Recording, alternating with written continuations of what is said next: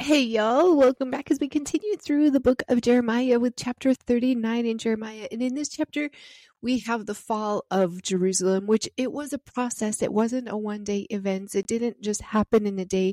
There was a lead up to it. There was famine and disease and thirst that was weakening the city. And the process led to the complete fall of the city when the Babylonians come in and fully take over the city. In Second Kings 25 and also Second Chronicles 36 revert back and speak of the fall of Jerusalem of uh, 586 BC. And there was the captivity that takes over the city and the exile of thousands of Jewish people. And None of these things would have happened if the king would have surrendered and repented and turned to God and trusted God completely and surrendered surrendered to his will. And with that, we'll go ahead and start with verse 1 of chapter 39.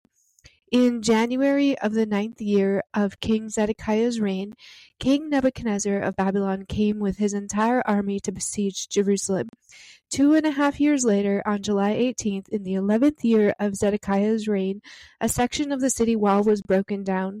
All of the officers of the Babylonian army came in and sat in triumph at the middle gate.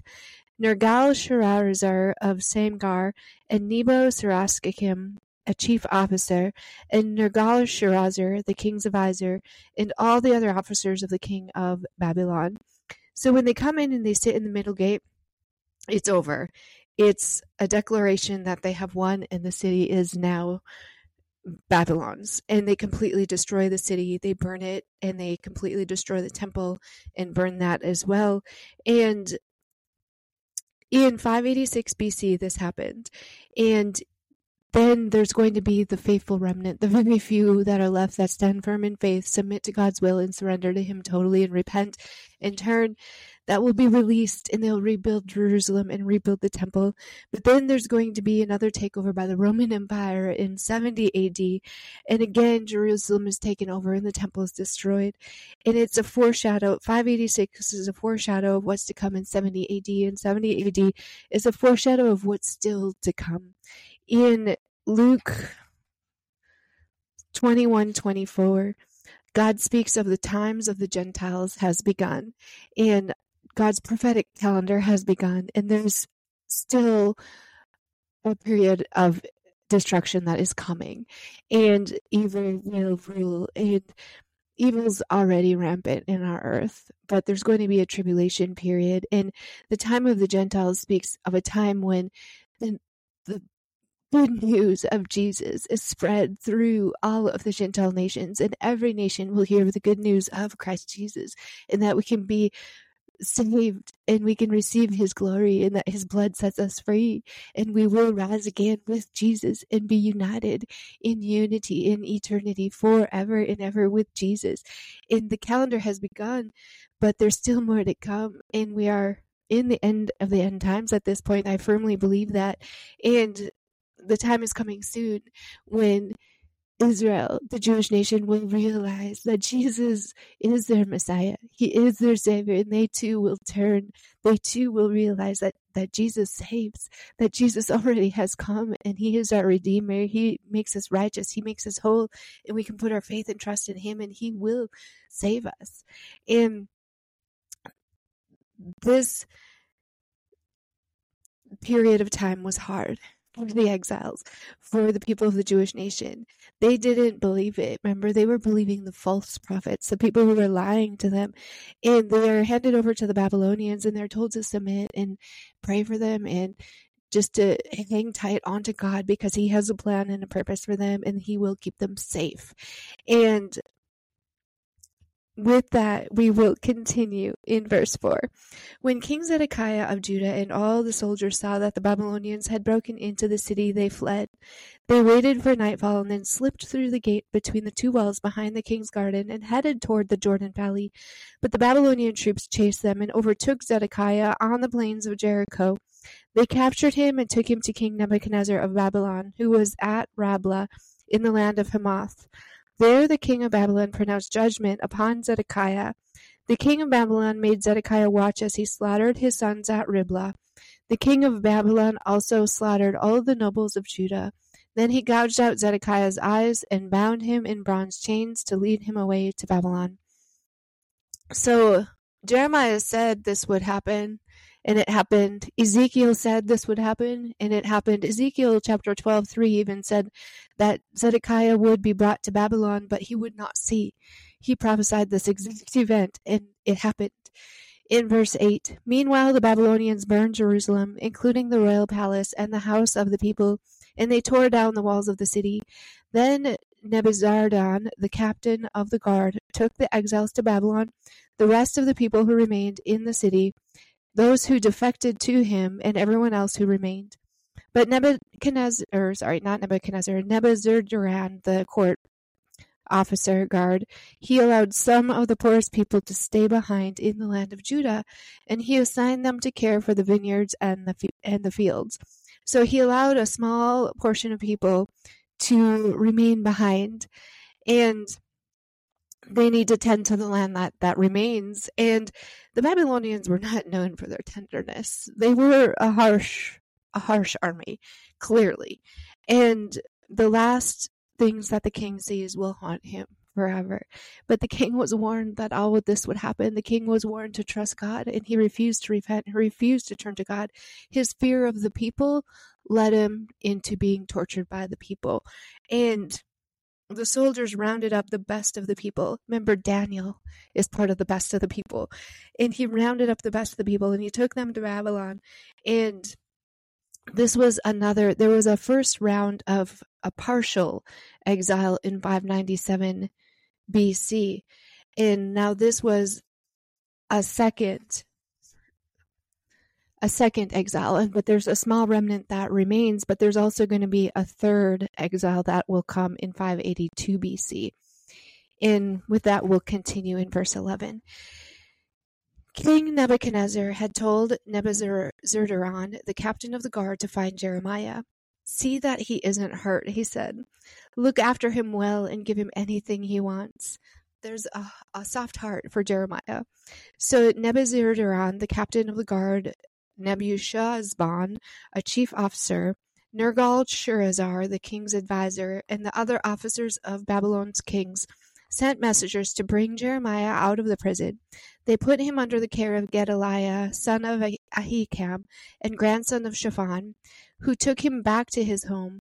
So Jeremiah stayed in Judah among his own people. So Gedaliah is going to be appointed as governor over the land, and Jeremiah will work side by side with him. In verse 15, the Lord had given the following message to Jeremiah while he was still in prison Say to Ebed Melech the Ethiopian, This is what the Lord of heaven's armies, the God of Israel, says I will do to the city everything I have threatened. I will send disaster, not prosperity and you will see its destruction. But I will rescue you from those you fear so much, because you trusted me. I will give your life as a reward. I will rescue you and keep you safe. I, the Lord, has spoken. Remember, that was the Good Samaritan who helped Jeremiah. He was kind and faithful, and he trusted God. And if we function in faith, we are free. If we function in fear of man and not in faith of God, we'll end up in bondage in this was all warned. And with that, we'll continue into chapter 40, verse 1. The Lord gave a message to Jeremiah after Nebuzaradan, the captain of the guard, had released him at Ramah. He had found Jeremiah bound in chains among all the other captives of Jerusalem and Judah who were being sent to exile in Babylon. The captain of the guard called for Jeremiah and said, The Lord your God has brought this disaster on this land just as he said he would. For these people have sinned against the Lord and disobeyed him. That is why it happened. But I am going to take off your chains and let you go. If you want to come with me to Babylon, you are welcome. I will see to it that you are well cared for. But if you don't want to come, you may stay here. The whole land is before you. Go wherever you like. If you decide to stay, then return to Gedaliah, the son of Ahikam, and grandson of Shaphan. He has been appointed governor of Judah by the king of Babylon. Stay where with the people he stay there with the people he rules. But it's up to you wherever, go wherever you like. Then Nebuzaradan, the captain of the guard, gave Jeremiah some food and money and let him go. So Jeremiah returned to Gedaliah, son of Ahikam, at Mizpah, and he lived in Judah with the few who were still left in the land. So the guard recognizes who Jeremiah is and that everything Jeremiah said through God is come true. And he gives him a choice of what to do. He gives him food. He gives him money. God promised he'd take care of Jeremiah and he does. God is faithful. Jeremiah is given his freedom after the Babylonians captured Jerusalem. He ended up mixed in with the captives who were being prepared to go to, to they were at Ramah being prepared to go to Babylon for a long march into Babylon. But this man recognizes Jeremiah and who he is. And the Babylonians tell the fact that, look, all this happened just as your God said it would. And that had to have been embarrassing for the Jewish people to hear that. Like, God warned them. Even the pagan people who are capturing them recognize this. And Jeremiah chose to join Gedaliah, whom Nebuchadnezzar appointed as governor over the people that were staying in the land and there's grace given.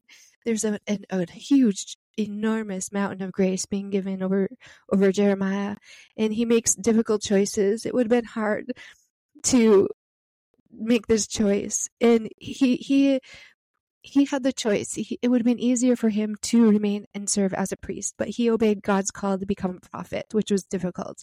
It would have been a comfortable choice to go to Babylon and be just cared for and tended to, but he opted to remain in the land of his fathers and stay with the people that were tending the land. He was a shepherd's heart. He wanted to make sure that people were cared for. In verse 7, the leaders of the Judean military group in the countryside heard that the king of Babylon had appointed Gedaliah, son of Ahikam, as governor over the poor people who were left behind in Judah, the men, women, and children who hadn't been exiled to Babylon. So they went to see Gedaliah at Mizpah. These included Ishmael, son of Nethaniah, Johanan and Jonathan, sons of Kareah, Seraiah, son of Tanhumeth, and the sons of Ephai and the Netophite, Jezaniah son of Maacathite, and all their men. Gedaliah vowed to them that the Babylonians meant them no harm. Don't be afraid to serve them. Live in the land and serve the king of Babylon, and all will go well with you, he promised. As for me, I will stay at Mizpah to represent you before the Babylonians who come to meet with us. Settle in the towns you have not taken and live off the land.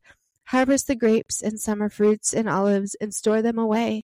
When the Judeans in Moab, Ammon, and Edom, and other nearby countries heard that the king of Babylon had left a few in Judah and that Gedaliah was the governor, they began to return to Judah from the places to which they had fled. They stopped at Mizpah to meet with Gedaliah and then went to the Judean countryside to gather a great harvest of grapes and other crops. Soon after this, Johanan, son of Kareah, and the other military leaders came to Gedaliah at Mizpah. They said to him, Did you know that Baalis, king of Ammon, has sent Ishmael, son of Nethaniah, to assassinate you? But Gedaliah refused to believe them. Later, Johanan the, had a private conversation with Gedaliah and volunteered to kill Ishmael secretly. Why should we let him come and murder you? Johanan asked. What will happen then to the Judeans who have returned? Why should the few of us who are still left be scattered and lost?